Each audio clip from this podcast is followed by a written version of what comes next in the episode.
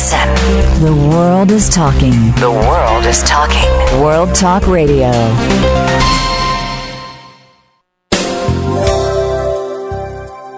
want to invite you to listen to the Sharon Kleyne Hour, The Power of Water and Your Health on This Planet. I am Sharon Kleyne. We have been having a show for several weeks now for quite some time, and the idea behind the show is for people to become better educated about your health and your awareness of living on the planet as a family. We're together on, as a family on this whole planet. You know, we have every day an ecosystem of vulnerability to all of us to want to do what is best for all, not just for ourselves only. And I think listening to each day, each week, and then every day, here over listening to listening to people on the planet of what we think is good for all of us, uh, our freedom of worship, prayer, and peace with integrity, respect, and dignity. And I know this will take courage and wisdom from all of us. But this is the ecosystem and this is our environment. I think we've been confused about the environment. The environment is your health, your awareness, your attitude, and what's best for everyone, all of us together, and to make the word eternity come back as what is best for all. This show is exciting because it's about water, concerning about your health, and hoping that you realize that on this earth there are 884 million people who do not have access to, to safe water. Many, 2.5 billion, do not have access to water, sanitation, in this earth. And you know, water is a solvent. It's what is life in water. It's your health. And if you don't drink enough, you will not be healthy. Don't brag that you're still alive, that you didn't drink enough water. I think it's time that we all get serious about our health. And today, we have two very special guests, and one in particular is the Oregon State Representative uh, Dennis Richardson, who represents District 4 and is Vice Chair for Health, the Health Care Committee in the state of Oregon. Um, concerning about the 2008 healthcare policy review, we're going to talk about that, and let's see what we can do to go forward and not go back. It's time that, that we all in each state, the governors of each state, every representative in each state realizes that each state should be taking care of what is best for themselves and think about their own health care. Our second guest is very exciting to me, too, is Paul Labovitz from St. Paul, Minnesota. He is the head park superintendent with the Mississippi National Rec- River and Recreation Area, and we're going to have some very exciting topics today. On the Mississippi River is a 72 mile stretch of running river through Minneapolis, St. Paul metro- metropolitan area, and 40% of the migrating birds in North America depend upon that river for survival. We're going to have a lot of fun learning about that system. But we're going to listen to our sponsor, which is Biologic Aqua is our sponsor, and Nature's Tears Eye Mist, and we'll be right back with State Representative Den- Dennis Richardson.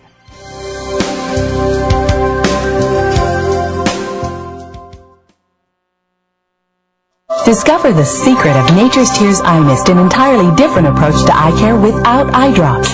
When your tear film is dry, your eyes feel dry. Nature's Tears Eye Mist naturally supplements the tear film with Biologic Aqua Absolute Premium Standard Grade of pure, all-natural water. Nature's Tears Eye Mist, just a mist. All natural, safe, convenient, no preservatives. Nature's Tears Eye Mist can be purchased nationwide at selected eye care professionals and drugstores near you. You're listening to World Talk Radio, where the world comes to talk.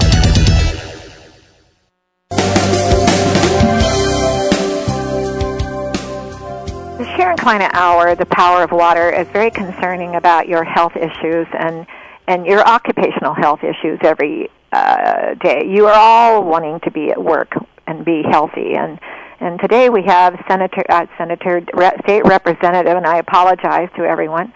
Um, uh, we had a technology uh, difficulty and um, technical difficulty before we started, and I got my mind on something else here for a moment.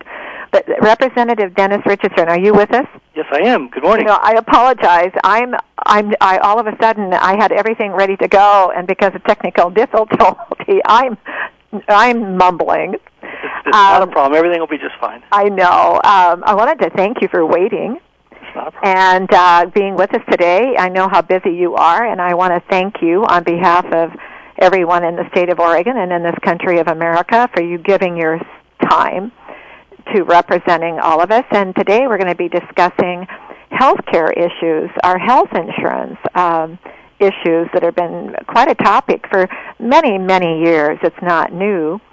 And uh, did you know that our population grew? We do this every week, uh, Representative Richardson. We our population in the United States grew by 50,638 people. And we have, as of today, living in America, 305,886,990 people. In the world, Representative Richardson, it grew 5,179,616 people. So now in the in the world, we have 6 billion 747 million 275,802 people that we ought to be concerning ourselves with adequate water, sanitation, and better health. Um, and the ecosystem is going to depend upon that. Uh, could you tell us what you've been learning uh, about the healthcare issues that are going on with your your uh, concerns are in, a, in Oregon? hmm Well, they're, they're con- my concerns are in Oregon, but they're also national concerns because with the involvement of the federal government in funding all aspects of healthcare, it's very difficult to have meaningful reform in a state by state basis without the federal government being involved or at least giving waivers so that uh, you can still collect the money necessary to fund healthcare. Uh, as we review the the need for sustainable, acceptable, accessible, and affordable health care, uh, there's always discussion and very little action that takes place. And generally, you know, everybody agrees that we need to have uh, ex- access to health care for all Oregonians, and this would apply to wherever a person lives, but we're focusing on Oregon in, in my position in the legislature. And we all agree that it needs to be high quality, but we fail to agree on how it's going to be funded or whether it's going to be a government uh, run program or it's going to be a partnership between private and public sector and it always breaks down when you start getting to who's going to pay for it and now, so in the that state, over and in over each again state, I know they have what's called public assistance health care plans. right And uh, everybody can sign up for that if your income is not sufficient to provide yourself with your health care. And in the United States, I have a, a question. They try to lead us to believe that our, we're not human enough to provide health care programs and availability to all people, whether they can afford it or not. And there are no end of health care programs for people if they're not even a citizen of the United States. Well, that, that's correct. That uh, there are special programs for uh, those that are not citizens. There's also uh, emergency room care for whoever Exactly. shows up. Uh, So but we're, the- that's kind of, we're, we're not inhumane. no, not at all. In fact, uh, the truth is, the United States gives more for you know world and, and world health, world happiness, and and in disaster circumstances throughout the the world. Throughout the world. country. But You know, this is uh, we'll get into your uh, what you're uh, wanting to accomplish and your goals, but you know, I wanted our listeners all over the world to hear. Um, in the United States of America, during this last election, they kept trying to make it sound like our, the country of America isn't providing health care benefits for all citizens, whether they could afford it or not. Well, no, we That have universal health care. It's just not a very effective one when it's provided through uh, trips to the emergency room. We have uh, safety net clinics that are all over the country, federally qualified health care centers. Now, explain to our world audience what a safety net clinic is. It, this, these are clinics that the federal government has supported uh, with a tremendous amount of money to be built in communities all across the country that will treat anyone who shows up regardless of their income And if they do have a decent income, then they, they pay based on what they can afford. Mhm. And so there is health care available through these uh, federally qualified health clinics uh, all across the country. And so, there, but many times those are not even brought up because the, the focus is we have uninsured people.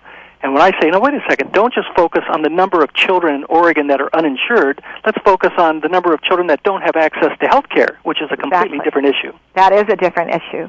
Now, let's bring up the differences. It's almost like you're going to define the differences. Uh, define to us the ones that are um, that are not signed up for that um, health care, and then the ones that are signed up. Because I do signed up for good health care. You know, um, it's sad of what's happened around the world. Uh, I know I did a little bit of road work before our show, and different parts of the world that have what they call a more socialized, let's say, medical program. But there are people that I found that under that program, they cannot get medical attention for months. If they have surgery, they're signed up for months, life or death. Yeah, there many times. Um, if they have a more socialized government uh, insurance program. Uh, for instance, the Canadian system is is compared to, is brought up many times, saying why don't we have a single payer government sponsored system like the Canadian system? And I bring out the reality that if you're fairly healthy, then it's easy to get care and treatment because you know you can even get transportation for checkups and those kinds of things. But if you happen to be 60 years old and need a, a, a cancer treatment, then you are on a queue, and the queue means a waiting list.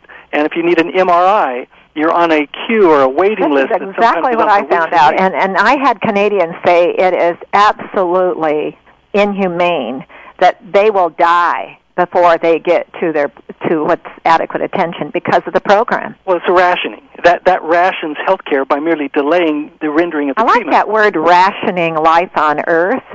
You know, they say uh, that people uh, that that they're, we're not being thinking about people who we're discriminating against people uh, that have no money and what what they can afford. I totally disagree with that, uh, Representative Richardson. I think this country is the most unbelievable, concerning country. Doctors who give their time for uh, at, at no charge when necessary, and the, the programs. Now, the one thing I was going to mention to you, Zane, is the one thing I will say is the insurance companies. Why is it? What happened for them to have such an ex- unbelievable uh, uh, medical costs? Are out of uh, uh, so expensive, Well, yes, and and they are, and they're continuing to grow. outrageous. Ex- the expense of treatment today, though. Um, it's almost like uh, that is so inhumane. Uh, we had a somebody I knew who was an insurance broker went to he had had a, a, a, a something happen his back way back in time, but it finally came to to the fa- fact that it, he could feel it. And it became very painful. So he went to the doctor. The doctor said, "Oh my gosh, you've got to do something. We'll put you in the hospital for two days." And it was six thousand dollars a day. Yes, that that is very common.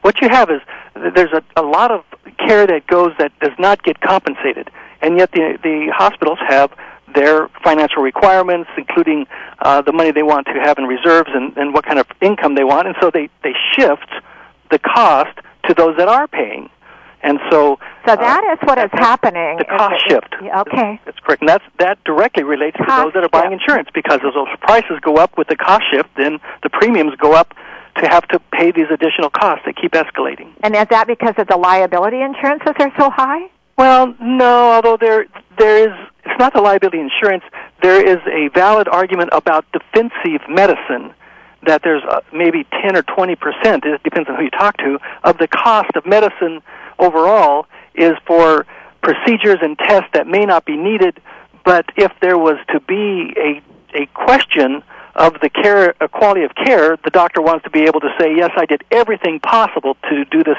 to, to obtain the diagnosis. And so there are things that are ordered uh, by doctors uh, that are defensive in nature, and they may not do them if Because they didn't feel like they didn't have to have that click checked on their chart. Now, um, as we're moving into this very serious life and death topic, is the doctor's liability insurances, is that in the hospital, is that high cost expense each year, is that co- making everything go up higher too? Well, it gets blamed for more You just than said something costs. about defensive. Yeah, it- the, the defensive medicine part that does add. You've got to to cover your tracks whether you think you need to or not. Right. The actual losses are just, uh, you know, I've, I've read somewhere between one and six percent of the cost of medicine is related to litigation and malpractice. I don't know what the exact number is, but it's rather low compared to the overall cost that, that's being expended. Mm-hmm. But there's just um, there's a number of factors. I mean, one man, one economist said that um, you want to know about expense. Look at what is happening in medicine. If you were Mm-hmm. 57 years old in 1956 and you had a heart attack, you died. If you're 57 years old, male, and you have a heart attack in 2006, you it costs 40 to 50 thousand dollars, and you live because the technology and the ability to overcome a heart attack now, as compared to 1950s, is so much better, but it's at a huge cost. You know, it's kind of interesting when we think about it. I have been in research for over 30 years, and we do technical breakthroughs too. And and uh, you think that the the longer that breakthroughs out there, the costs will re- go down and expenses go down because you've already paid for your technology um, in research and testing and development and more. But it sounds like to me, one person was telling me the other day, I guess, that um, that one of the machines uh, to do a treatment is 150 million dollars. Uh, it, it's absolutely astronomical. It is, it is ridiculous. And It then you have communities where they have multiple machines. Take, for instance, an MRI machine. You know, it's over a million dollars, and the, the reimbursement rate for MRIs is pretty high. And so you'll get in a in a community they may have three or four or five MRI machines when one would actually meet the need, but because they're income generators, the the medical uh, facilities want to have their own MRI machine, and so there's there there is a focus on that, and yet drug and alcohol treatment, which is vitally important, has low reimbursement rates, and so there's never or rarely enough care and treatment uh, available for that need because there's just not enough financial incentive to drive it. well, and our prisons are full of people who are not getting treatment. Right. That's right. Uh, in fact, Oregon. uh, yeah, in Yeah. fact, I had a doctor on at one, uh, for, that was doing research with Johnson and Johnson for eyesight for children, and he said because the child, when it's born, the baby, the infant, and becomes a toddler, they're not watching the uh, eyes, how they're focusing, and the health of the eyes, and not realizing that when you're in your mother's womb, that the eyes are connected immediately to the brain. Mhm. So then, when you're born, all of a sudden, when your eyes, uh, Representative Richardson, you're looking at your people, the persons, for the first time in your life. You probably think your eyes are hearing everything. Your emotions become through your eyes, and that all begins at birth when you're looking at, at, at people in your eyes, hearing, and you think it's your eyes that are hearing. All of a sudden, they're finding that what research may prove that the prisons are full of people who had a, a difficulty not understanding the anxiety. The eyes didn't focus correctly. Really, I hadn't read about. And so what happens with our uh, treatments here is we're not focusing on what is so important to healthcare is better healthcare education, better technology breakthrough on the original symptom, what is causing it, which is ours is dehydration, the nature of dehydration. But uh, you're right about uh, the concerns, and we should raise our voice, and we should be alarming. Uh, this earth is a very special place. Well, it is. and uh, the word eternity. One time, I had an ecologist say, "Well, Sharon, I don't know if the word eternity could be there anymore, because it's inevitable that possibly there may not be an Earth someday uh, with people on it." And you know, uh, Representative, I have this show, and I'm studying every day with my life with our technology uh, as a breakthrough, and it is very expensive with technology breakthrough. It's very expensive because all of a sudden you're finding you're kind of alone with your research, and you have to put expensively an investment toward what you're trying to prove, and knowing that you're up with billions and billions and billions of dollars with the companies that have already proven their technologies also, and then you're out there trying to get people thinking about human health. And uh, you know, the one thing about um, our health insurance is how could we get people encouraged to want to just be healthier and they don't have to use their health insurance as often because they're healthier people what are some of the things you're learning about what people what they're trying to do with health education there's a lot that is being said about that, especially the idea of having kind of a a home, a, a family health home, meaning a team of medical practitioners or providers that work together to try and promote health and not merely a sick care treatment, which is what we have presently. Mhm. And the idea with that is, is great on paper, but for a doctor to spend 20 minutes or his team to spend 20 minutes with a patient who comes in for the flu to say, while you're here, let's do an A1C and see whether or not diabetes is an issue and let's check your cholesterol. Uh, if there's not compensation for that, it just won't happen because, I mean, medicine, like every other uh, form of work, it's not a hobby, it's a vocation. And right now, the, the incentives to medical providers is for the number of visits or the number of treatment and the number of procedures. And so as long as the financial incentives are focused around sick care, there's not going to be a meaningful transition to health care. I see. This is where our um, what- this is where we're failing. Well, yes, and it, and and it's it's easy to see it, but it's so difficult to rectify it because reform is always discussed, but it's easier to kill reform than it is to pass it.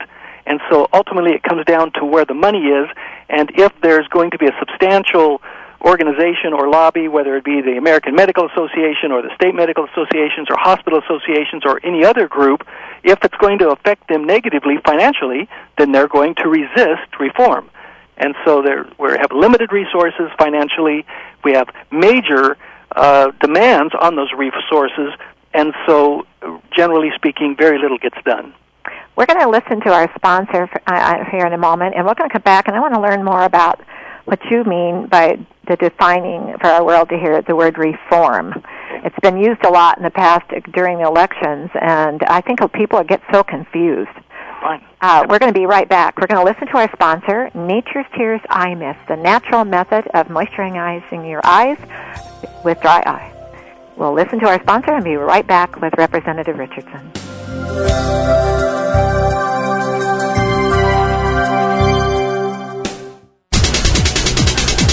World Talk Radio, the number one source for informative talk on the World Wide Web. World Talk Radio, Studio A.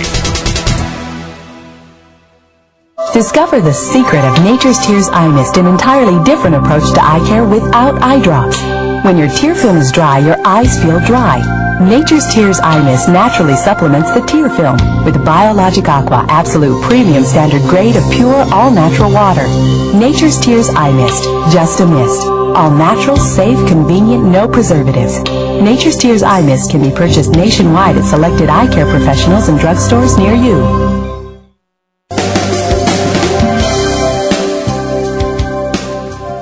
Representative Richardson, you mentioned, and there's a lot of discussion going on because we're confused Mhm.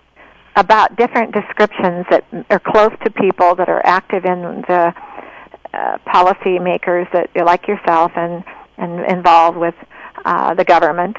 Uh, but there's different just different descriptions used, and you, they're so broad. And you mentioned the word reform, and when you say that to the world, what does that mean? It's difficult to, to provide uh, to reform. Okay, well, picture it like a pyramid. At the very top of it, the, the key for reform is the idea of providing affordable access to high quality health care for everyone. In other words, that it, it shouldn't, some people have good care and others can't get any care, and that's not a, that's not an American value to have such a disparity in, in such an important area as, as being able to have health care when you need it. So we say, okay, we want to provide universal access to to high quality health care. Everybody agrees that that is a laudable goal. Now, how do we reform the current system to enable that to happen? Well, first you have to identify what is the current system. The current system is based on uh, if you can afford to have health care, then you can go into uh, a doctor and buy your own, or you can go to publicly provided healthcare systems such as the safety net clinics, health clinics, uh, volunteer uh, physicians who are helping out, as well as different um, state-funded, you know, welfare systems to buy, provide health care. And so, those are we have those things in existence. The idea of reform is the cost keeps going up, the quality is not. America spends twice as much on health care generally as a nation than any other nation in the world, and yet our outcomes are behind Bulgaria There as far as that. It, it, it, it, so it's not like That's what I'm after. I want to learn more about that. people say we that America has the finest healthcare system in the world. Well, that's no longer the case if you look at the statistics, the morbidity and mortality rates. And so reform is how do we improve the outcomes in America mm-hmm. at, at, at a price that's affordable for everyone? Mm-hmm. Yeah, and you know what I'm concerned about, and I'm sure our listeners are too, is here in America, is the cost is going up, the quality is not because of whatever excuses. But what about our elderly people? You know, uh, if you have no money, you can get health care uh, uh, every any day. But if you're retired and you need health care and something isn't going right and you're on Medicare or whatever, sometimes it costs Well, it is, especially if you're not quite 65. or not quite You know, 65, right? You're, you're not on Medicare. You don't qualify for that yet. Exactly. And yet you're having a hard time getting a job or keeping a job um, because of age, because of health conditions, and so forth. You can be one of the forgotten Americans that uh, ends up uh, just being devastated through one illness. Mm-hmm. Now we're talking today with, um, and, and I have a description called our climate of our economy is in a climate change economy Yes. in America and on the planet. Have they any ideas of what they're going to do with the health care problems of the state of Oregon during this horrible prob- uh, this economy problem? No, uh, most people in Oregon and elsewhere have not accepted the reality that we are in this, like you say, uh, like a climate change because of what's going on in, in the financial crisis across the across the world.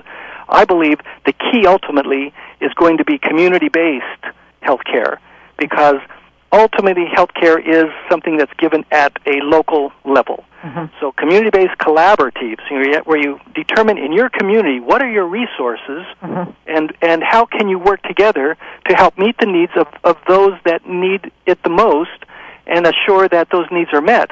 If the checks quit coming from Salem for Oregon or from the federal government, what's going to happen? Well, there's going to have to be a solution determined, and it'll have to be done at the community base. So solutions ultimately will need to be determined back by the way it was long ago when it was really doing very uh, you were community minded people you were living in your community you know.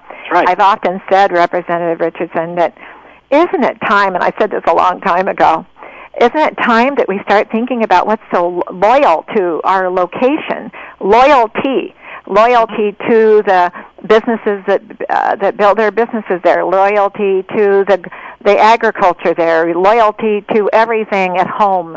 Um, uh, and and think about what's best where you want to live. Now if Yes, you, you may not live there forever but as long as you're living there uh, you are there. Well, we have a basic Christian Judeo belief that you should love your neighbor as yourself. exactly. But over the last few decades, we've transferred or relegated that responsibility to the government.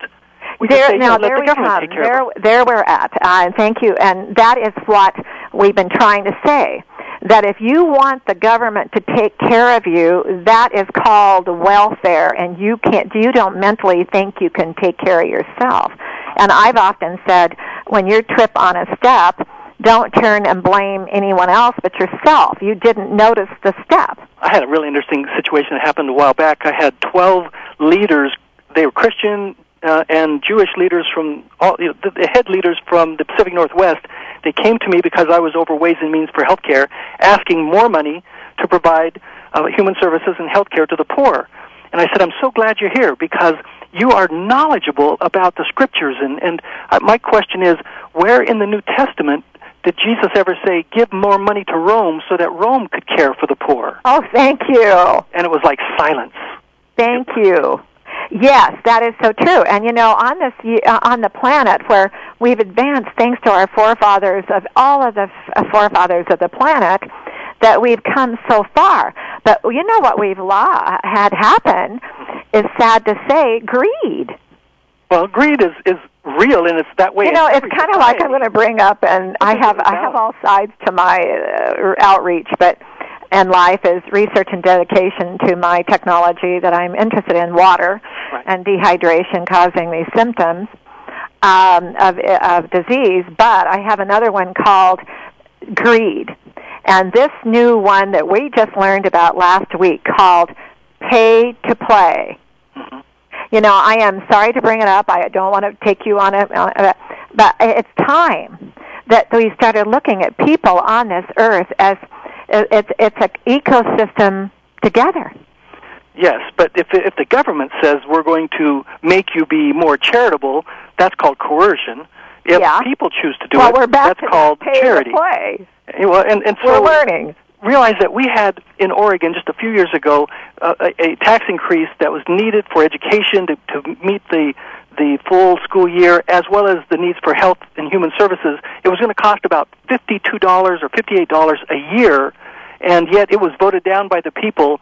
In the same year, there was a tsunami on the other side of the world, and one out of three Oregon adults contributed money to help those people who they had never met and Met in never their see lives. But that was called charity. That's they did it because th- nobody was trying to force them to do it. They could do it because they felt like that was the right thing. Well, I thing to do. tr- I truly believe, and I thank you for your time and what you're doing because what are we going to do on this planet together? Um, I had an ecologist on, and we were talking about bec- uh, bacteria and and um, microorganisms, and you know they have a. If you go to a forest and you take, uh, uh, let's say, you take a fern out of the soil where it's adapted to all of its protect and immunity protections and bacteria safe and all. It's been sitting. It's right there. But you take, pull it up by its roots, and you move it a hundred feet away and replant it to another spot. That's an effect on that plant. That plant may not be able to build up its immunity to protect itself in that spot. What I'm saying is, we have got to learn loyalty, charity, health begins where your soil is where you're living. Yes, that's right. Now we all believe, and I we have too. I'm the founder of Save a Child's Life Foundation to recognize melanoma in time because I'm convinced with the dehydration and the air getting so dry and and the the the, the symptoms where they're at today that melanoma may take more lives in a hundred years from now than any disease there is, and I'm convinced of it. And sadly, uh, we need better education. But what I'm saying is, is I'm a charitable where I am believe in everybody helping each other. But what about where the soil of where you're at, at your own where you live? right. And You you're know, saying you're today, exactly then, right. it's time that we started thinking about our communities uh, and getting more involved in our healthcare education. Maybe that's where um, Representative Richardson, our healthcare education would begin. Uh, better healthcare education uh, uh, to educate at the community level, uh, at our churches and our organizations and and uh, our YMCA and uh, the children's groups and so on, uh, right there in that community. Absolutely. Schools, of course. I mean, with 95% of the brain being made of water and some 82% of the blood, I think not, the lungs are like 90% water. There is a need for people to understand that you don't just drink when you're thirsty. You have you, you eat sometimes to keep from getting hungry. You don't just wait to get to to to you're hungry to eat. And then if you choose the right foods, you're not just satisfying uh, an appetite.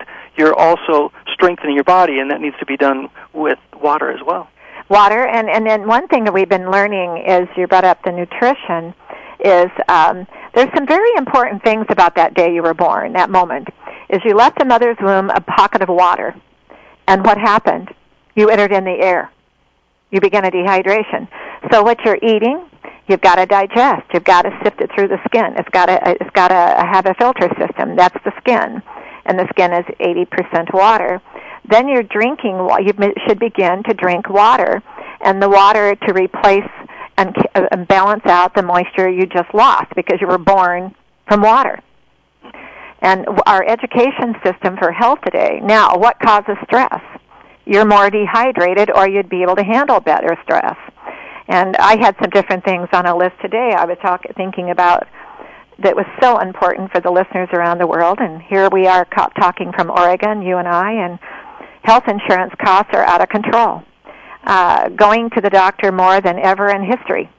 Now isn't that strange? People are going to the doctors more than ever in history and technology and the education that's provided Yeah, but that's also a factor of the way the system has worked. In the 1980s, we had health insurance with a copay, And as a young family, we didn't go to the doctor very much. But in the 90s, it, it changed where it was just a you know a five dollar payment, and it was not a percentage anymore.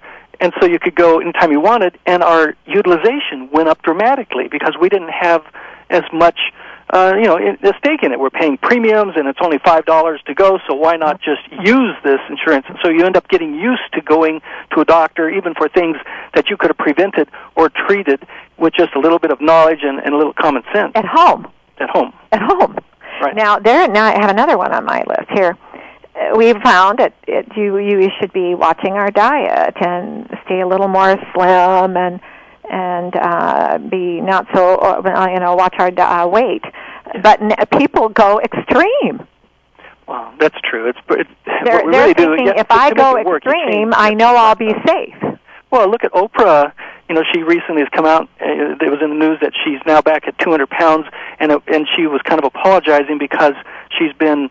She said she's a foodaholic, and that she she's been saying one thing but doing another, and that she wants to Well, change she that. did it to make money. But she goes up and Yeah. down and up and down like so many people do. Yeah, what uh, really is it's, needed uh, is a lifestyle money. we're back change. To the, we're back to greed. Uh, a lot of people, but what I'm thinking is, um, uh, can we hit a moderate? Can we learn to be in the middle, be moderate at our diets? In other words, get those green, dark greens in yourself every day. Do something every day, not all vitamin supplements, but think about what you're eating and and and guide yourself in a moderate if you, uh, day. Yeah, you said guide yourself, and that's really important. If we learn correct principles, then we can govern ourselves. There we go. Correct. You don't, you don't just get forced on you saying you will be doing this because people rebel to that. So we need to be teaching correct principles, To ourselves. helping people understanding it. Yes, to ourselves, to our you know, neighbors, to you our know the greatest freedom, uh, Representative Richardson, we have on this earth is the freedom of our mind. Nobody even knows what you're thinking. So you got a freedom of your mind, freedom of your mind choice. And if you decide that you want to be healthy and not have all that pressure and that stress and think out things that are, you've been given a gift to live on this earth through a blessing of God. So here we are together. Can you learn to be more moderate and reduce some of that stress called drinking more water, eating correctly? If we should go to, to a fast food place, it's it's called a luxury. Go eat a, a fast food hamburger or a taco, but remember before the day's over, you got to balance that out, Yeah, that's right. right? And if you're going to go to a fast food place, drink a lot of water after, because Well- that'll help balance it out too. With the Uh, recession that we're facing and, and that we're immersed in, and not knowing how severe it's going to be, I think there'll be a lot more consideration as consciousness. to eating at home. Maybe and so. eating Now we're to you can afford. exercise. Now I've got on my list exercise. That's another one we're overdoing. I've seen people pounding down the pavement, exercising every day, running up and down, and uh, the bones can only handle so much dehydration. You've got to be moderate. You can go to the gym every day, but think of be moderate. Don't overdo it because you don't know which who who you are to over dehydrate. Yeah, do something, but don't. Do and a lot of times people say eat- they're going to do too much, and then they fail to do anything. I mean, they, Exactly. they start They're- and they fail instead of just they're- doing that which you can fit, which works for you, which you can do long term and enjoy. Now, is it possible with your health care program there and the state rep, as a state representative, is there a is there something in there for health education for the state of Oregon? Oh, very little. Uh, the the Department of Education uh, determines, for the most part, what gets taught, and so there is lots of money that's in the budget for uh, Department of Education and for the you know the, the K twelve system, but very little of it has to do with changing curriculum or improving curriculum. It's ultimately going to come back to families, teaching in the home because you can't rely on someone else to be teaching it for And you. health education programs at school, health uh, the classes that they have teaching health. Wouldn't it be something if you and I could start this? Uh, remember way back in time when we used to have a break to go get a drink of water in school? Do you remember those days? Yeah. I can remember. I'm probably a lot older than you. No, no, you're not. I, but there's there. I remember it, and I remember we had physical education too. Yeah, and and but well, I remember in class that we'd have a class break, Yeah. and they'd say, "We're going to go to the hydrant, and we're going to have some water." And you know, you look back on it, wouldn't it be something if we got all the kids in Oregon, all, ages, to have a water to drink break and get them to, encouraged to drink more water, which is the life of all Earth. It's life. is there anything you'd like to close today with our audience uh, that you find that is important for the message today? Well, I think that it's, it's very important for each one of us to understand that we can't rely on other people or government or private institutions to make wise decisions for us. We need to decide what it is that's important in our lives for, for good health, and then start learning more about it and deciding that one, we're going to work on being more health oriented ourselves, and we're going to promote it with our own families. You start where you're at. There we go. Start where you're at. That freedom. That's freedom. That's correct. That is the freedom. You know, people are a lot of times, Freedom of choice. And if the government is going to take over your freedom, then all of a sudden you become lazy. Well, plus, whatever the government can give, it also can take away. So Exactly. when you That's become dependent on it, recently. you don't know what will happen in the future when there's a change in funding You or don't know how, which government's going to be, which what's file that's going to be in, of what year, when. That's right. And it's time we wanted that freedom of choice. Exactly. Well, thank you. That's my pleasure. Uh, this is a very special holiday season. I wish you and your family the very best. thank you so much. And It's thank you for your pleasure to be time with you. today. Take care. Bye. Goodbye. Isn't this important, the, this show? I do not take this show for granted uh, throughout the world because I find that health education is so important.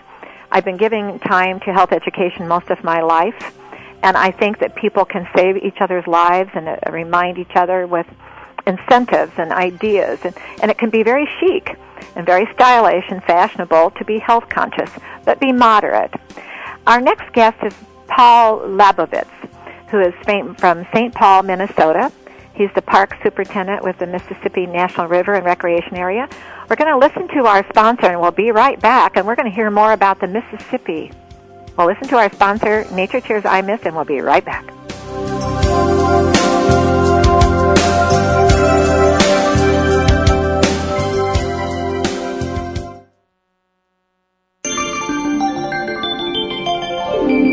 You're listening to World Talk Radio.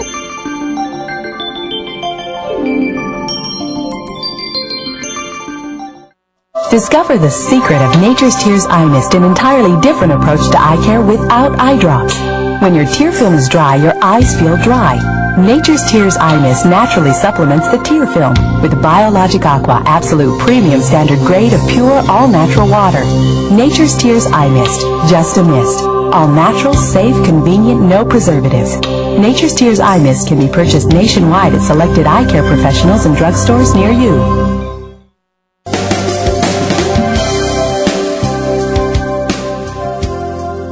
Paul, are you with us? I am. Well, thank you. We had technical difficulty today, and we appreciate you uh, being able to still be with us. Oh, no problem. So I guess you're over in St. Paul, Minnesota. Yes, I'm actually at home, uh, just north of Minneapolis, but close. Okay, I've been to both places, and I love the Mississippi River, so I was excited to have you on today. Oh, great. And you're the park superintendent. Correct. Okay, tell us a little bit about your background. Uh, how did a lot of times when I interview people from the park system, their family did something to influence them, and they ended up in the park systems and the and the nature uh, occupational uh, category in time. And in other words, their careers ended up going to the forest. Uh, did your family go to the forest a lot?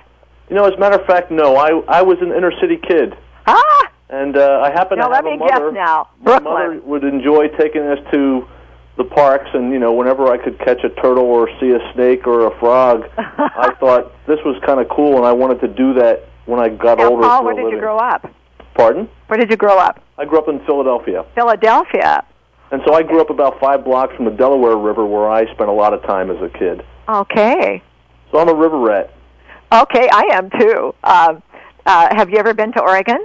No, it's one of the four states I haven't been to. Yeah, Paul. I'm I'm talking from Southern Oregon, um, and uh, where the Rogue River is at. Have you ever heard of I the, have heard of the Rogue River. the Rogue River? I do like and- to fish a little too, so I've I've heard of that river quite And a bit. I've I've uh, my grandfather Pete Pritchett, who was from Indiana originally, but he had a cabin on the Rogue River, and I lived, slept, and breathed on my family holidays, climbing the mountains, swimming. Believe it or not, I jump out of the boat into the rapid. My family would just cringe. My family were fly fishermen. My uncle was Bob Pritchett, the river guide, uh, who in the 40s up through uh, up through the l- l- 80s, late 80s, uh, with 35 years on the Rogue River, took all of those famous people down. So I learned I'm a river rat. I love it. And when I've been around the Mississippi River, I just found it to be fascinating. And today you're going to teach us about a little bit more about it.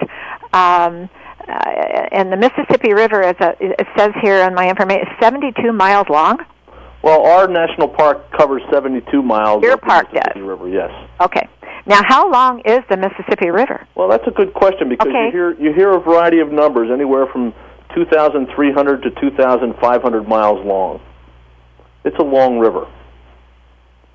hmm We uh, we are the only national park that is about the Mississippi River, but there are 11 national parks that are located on the Mississippi River. hmm Now, on the uh, Mississippi River, the stretch uh, that you're wanting to tell us about is the migrating birds and and what ha- what they depend upon that particular stretch. Well, you know this this particular stretch is uh, has a good representation of the different different river forms of the Mississippi that um, we get to talk about. Within our 72 miles, which includes the Twin Cities, there's uh, above the Twin Cities is what we call the Prairie River, or a wide, shallow, braided channel with a lot of islands. The river uh, enters the Twin Cities and enters the Mississippi River Gorge after it goes over the only waterfall on the Mississippi River at St. Anthony Falls. hmm There's a nine mile gorge between Minneapolis and St. Paul. And then the river comes around the bend at St. Paul and opens up into the wide floodplain river that most people are familiar with when they think of the Mississippi River. hmm Like that- down near Louisiana and Correct. In fact, uh, it's funny because the river is very different from north to south, and uh, you know, different. I'm a, a Mississippi River Parkway commissioner here in Minnesota, and I meet with people from the ten states along the river, and we all have a very different uh, point of reference when we think about the river in our state. It's very different from north to south. now, where is the headwaters of the uh, Mississippi River? Where does it originate? The headwaters are in uh, Itasca State Park here in Minnesota. Okay. And of those 2,500 miles of Mississippi River, about 600 of those miles are in Minnesota. Now, uh, let's. In a minute, uh, the Mississippi River is a very famous river. But when you say it originates in Minnesota, what's the influence of the water? Because that's an enormous amount of water. Well, yeah, and then the Mississippi is fed by several large tributaries, uh, including the Missouri River and the Ohio River. Now, does that originate up in Canada? Well, uh, the Missouri River initiates out in the Rocky Mountains. Okay. In fact, the Yellowstone is a tributary of the Missouri River. Mm-hmm. So when you think about the watershed of the Mississippi River, it, it drains about 40% of the continental United States. Okay. So it goes from Montana east to New York, and then all the way down south into Louisiana. Sort of a giant funnel for North America. Yes. Now, you know, here's a question I've never asked before. Um, is you know the United States has an enormous amount of water. Okay. I mean, am I wrong? Yes. Uh, The know, whole country is full of no end of water. Well, and you know, our biggest source of fresh water, of course, is the Great Lakes. Because you think of other countries of the world, Paul, that are so limited in their resources. It's like I had a show um, about the um, uh, the river flowing from China into the um, uh, India, and the, if they cut, if they should build a dam, that's going to stop one of the tributaries river into India, and India doesn't have that much water. Sure. Now, the United States is very fortunate with its Very fortunate. supply. in Canada. Very fortunate.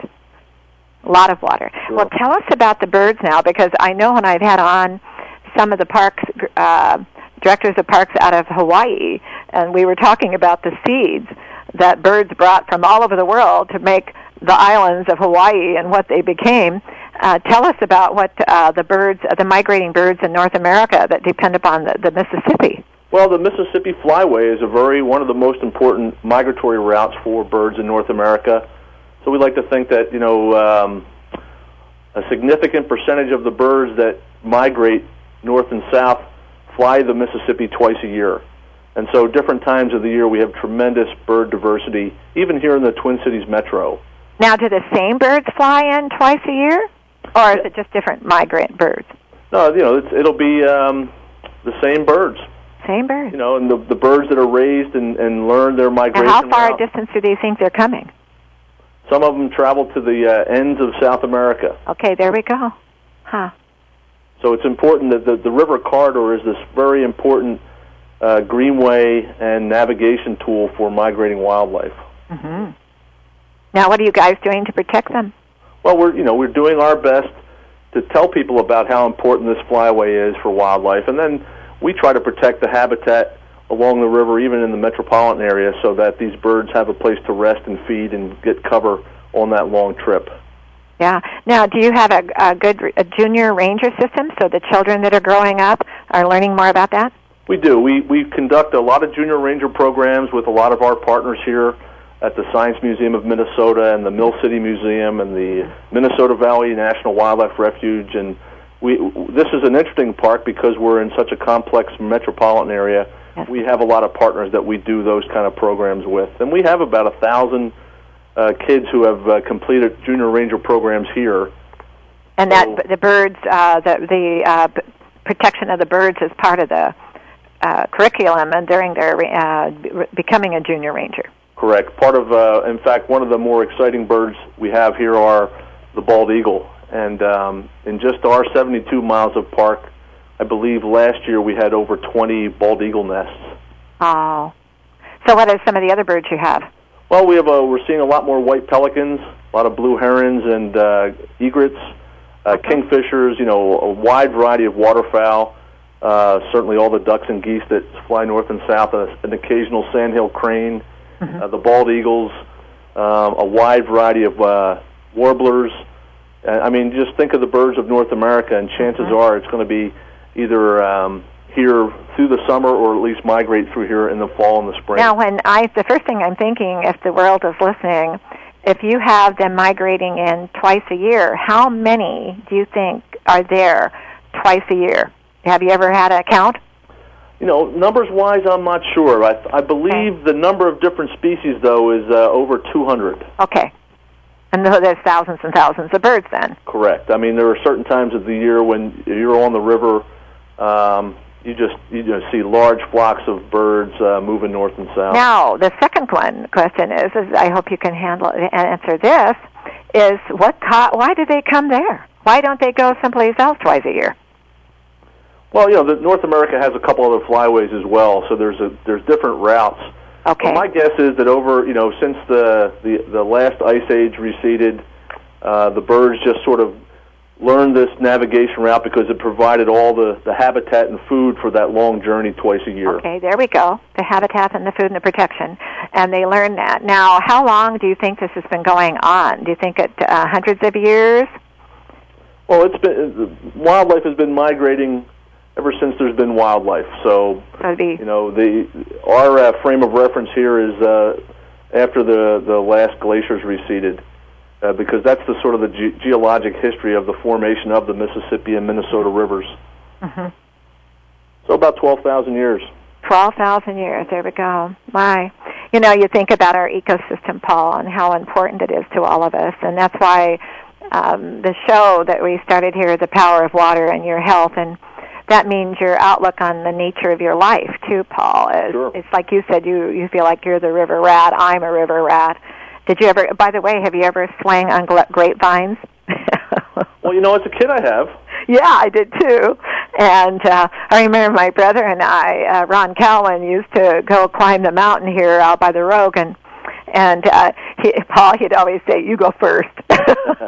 well, it's nice because we have several islands on the river, and uh, you always see rope swings installed on some of the big cottonwoods, and it's kind of fun to imagine kids in the summer Swinging on grapevines. Still get to do that kind of Oh my, the nature of our lives, Yeah. and that's better health. It's our attitude too. Uh, and coming to see that uh, 40% of the migrating birds in North America depend upon the Mississippi area there. So you guys now, how, where do you get your funding to pr- to take care of your 72 mile stretch? Is it uh, the state of Minnesota get a lot of funding from our government? Well, we're a national park, so we're a federal agency, You're a federal agency, and we're part so of the, the, uh, the national park system. So there are 391 national parks, and we're the one that commemorates the great Mississippi River as part of America's story. Okay. Well, our time is up. Uh, if you ever have another subject that you'd like to bring to the world audience and our nature of our health on this earth, Paul, be sure and uh, call us because I'd like to have you on someday. Oh, certainly, we'd be happy to. You have a wonderful holiday season, and and uh, thank you for your time today. Tell Okay. everyone we said hello. Okay. Bye. Bye bye. Well, Earth has a secret, and the secret is this: you need to take responsibility for you. Do not have any greed in your life. It, it, you want it to come forward. Pay it forward. Your health is important to you. Our glo- global climate is going to change with or without us. So what are you going to do every day when you get out of bed? You're going to drink a lot of water, you're going to eat your greens, you're going to think about your health because your health affects your stress and your attitude and it will affect others. The secret of earth is this. Embrace your life every precious moment. Earth is whispering. Never say goodbye. I want to thank Sarah Seals and Bonnie Mark and Biologic Aqua for today. Uh, this uh, we had with this show with Representative Richardson and Paul Labovitz.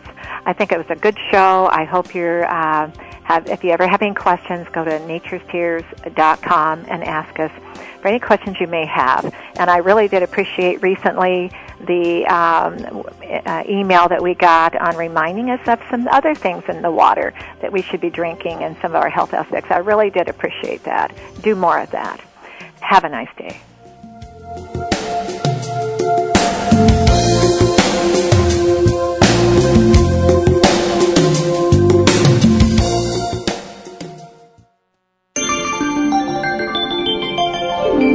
You're listening to World Talk Radio,